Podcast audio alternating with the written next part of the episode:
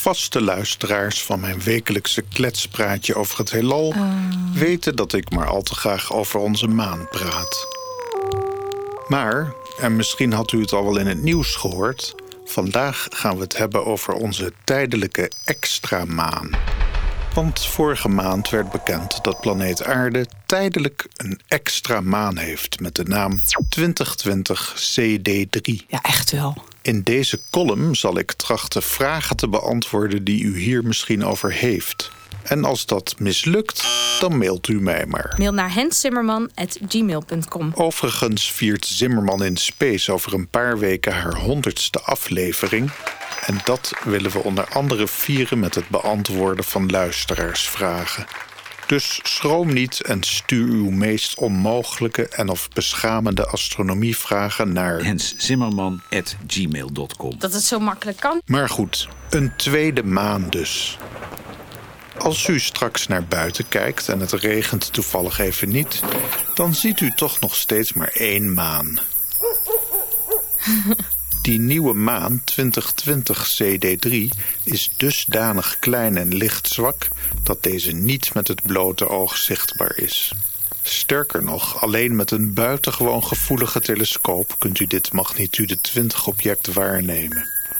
Deze extra maan werd dan ook pas ontdekt toen astronomen Teddy Prune en Casper Wiertschos op 15 februari in de waarnemingen van de Catalina Sky Survey telescoop op Mount Lemmon in Tucson, Arizona, bewust op zoek waren naar oneffenheden.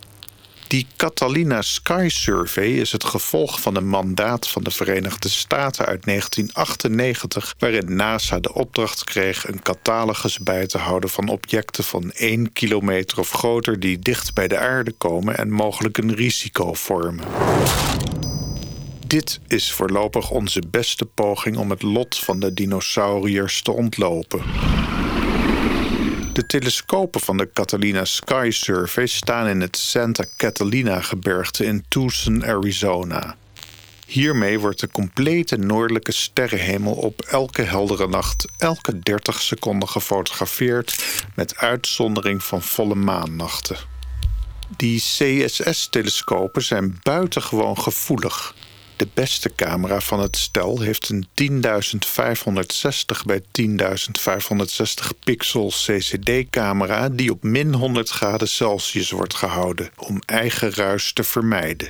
De zogenaamde dark current van deze CCD komt daarmee op 1 elektron per uur. Op vier foto's gemaakt met deze indrukwekkende 60-inch telescoop zagen Teddy en Casper een streepje. Dat kan dan uiteraard nog van alles betekenen. Just think, my God, what a discovery for mankind. Bij wijze van routine stuurden zij hun bevindingen naar het Minor Planet Center van het Smithsonian Astrophysical Observatory. Hier worden dergelijke waarnemingen gecollecteerd en op hun waarde geschat. Dat laatste wordt gedaan door de mondiale Near Earth Object Community, die, zoals de naam al doet vermoeden, objecten onderzoekt die dicht bij de aarde rondhangen. Extra telescopen in Engeland, Hawaii, Spanje en Kroatië werden ingezet om te bevestigen dat 2020 CD3 om de aarde cirkelt. Maar hoe weten we dan wat het is? Well, what do you make of it, Doctor? Van de minimaan 2020 CD3 werd vastgesteld dat deze op een afstand van zo'n 300.000 kilometer van de aarde staat. Dat is dus ietsje dichterbij dan onze gebruikelijke maan, die op een afstand van 384.000 kilometer staat. Door achtereenvolgende dagen naar de baan van 2020 CD3 te kijken, kan veel gezegd worden over de baan die dit object al heeft afgelegd. Een soort detectivewerk. Als we die teruggerekende baan bekijken op YouTube of liever nog in orbitsimulator.com, dan lijkt het erop dat 2020 CD3 aan het einde van het jaar 2017 ingevangen werd door de aardse zwaartekracht. De grillige baan die het object daarbij aflegt, heeft te maken met de concurrerende krachten in het zonnestelsel. Waar 2020 CD3 vandaan is gekomen is nog niet duidelijk. Tussen de banen van de planeten Mars en Jupiter vinden we de planetoïden, ook wel asteroïden genoemd, die een enorme ring van rotsblokken en gruis vormen. Cosmic belt. Dit is uiteraard een goede kandidaat voor het leveren van rotsblokken die we in ons zonnestelsel tegenkomen. Zo wordt bijvoorbeeld aangenomen dat de Marsmaan Deimos ook een planetoïde is, die door de zwaartekracht van de planeet Jupiter uit de planetoïdengordel werd getrokken en later door de zwaartekracht van Mars werd ingevangen. Maar om met grote zekerheid te zeggen waar onze nieuwe maan 2020 CD3 oorspronkelijk geboren is, is uiteraard veel meer onderzoek nodig. Dan moeten we eigenlijk de geologische samenstelling van 2020 CD3 vergelijken met die van enkele planetoïden.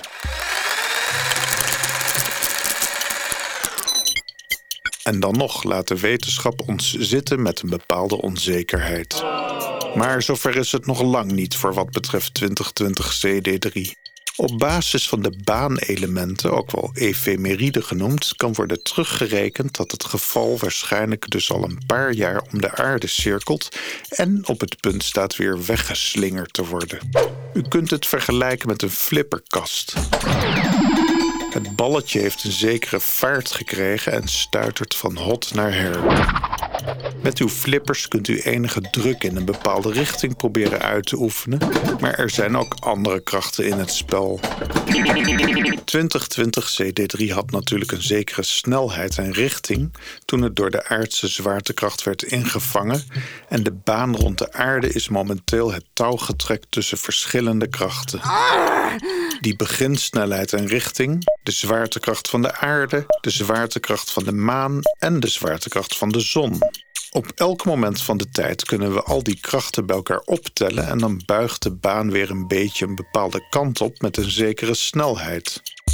En dat gaat zomaar door tot ergens later in dit jaar, wanneer 2020 CD3 er weer vandoor gaat. Goodbye. Er is nog een kracht werkzaam op onze tweede maan en dat is de druk van de zon. What? Waar de zwaartekracht van de zon een object naar de zon toe probeert te bewegen, werkt de druk van de straling van de zon juist precies de andere kant op. Oké. Nu blijkt dat de invloed van die zonnestraling op onze nieuwe maan vrij gering is en daar leiden astronomen uit af dat 2020 CD3 een relatief grote massa heeft.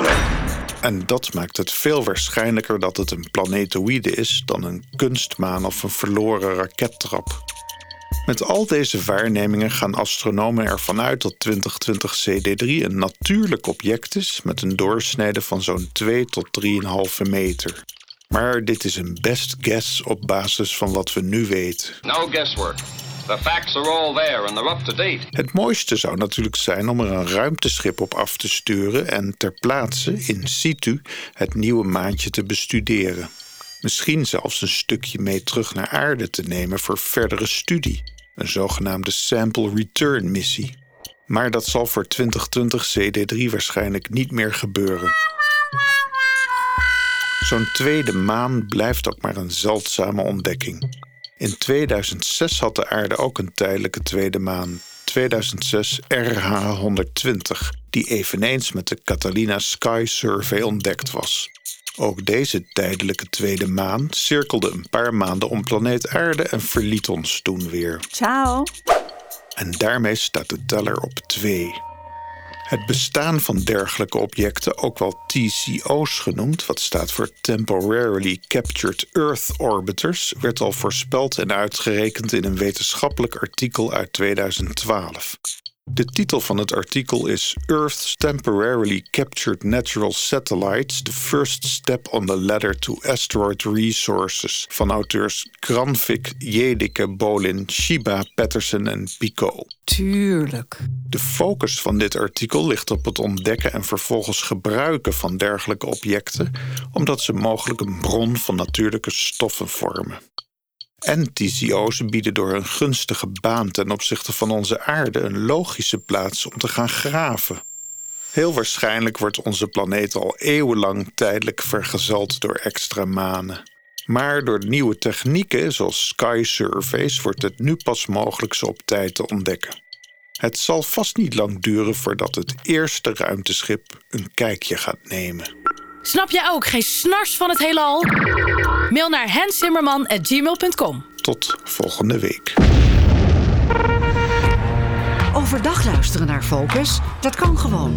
Zoek naar Focus Wetenschap in je podcast-app en luister wanneer jij het wilt naar de mooiste wetenschapsverhalen.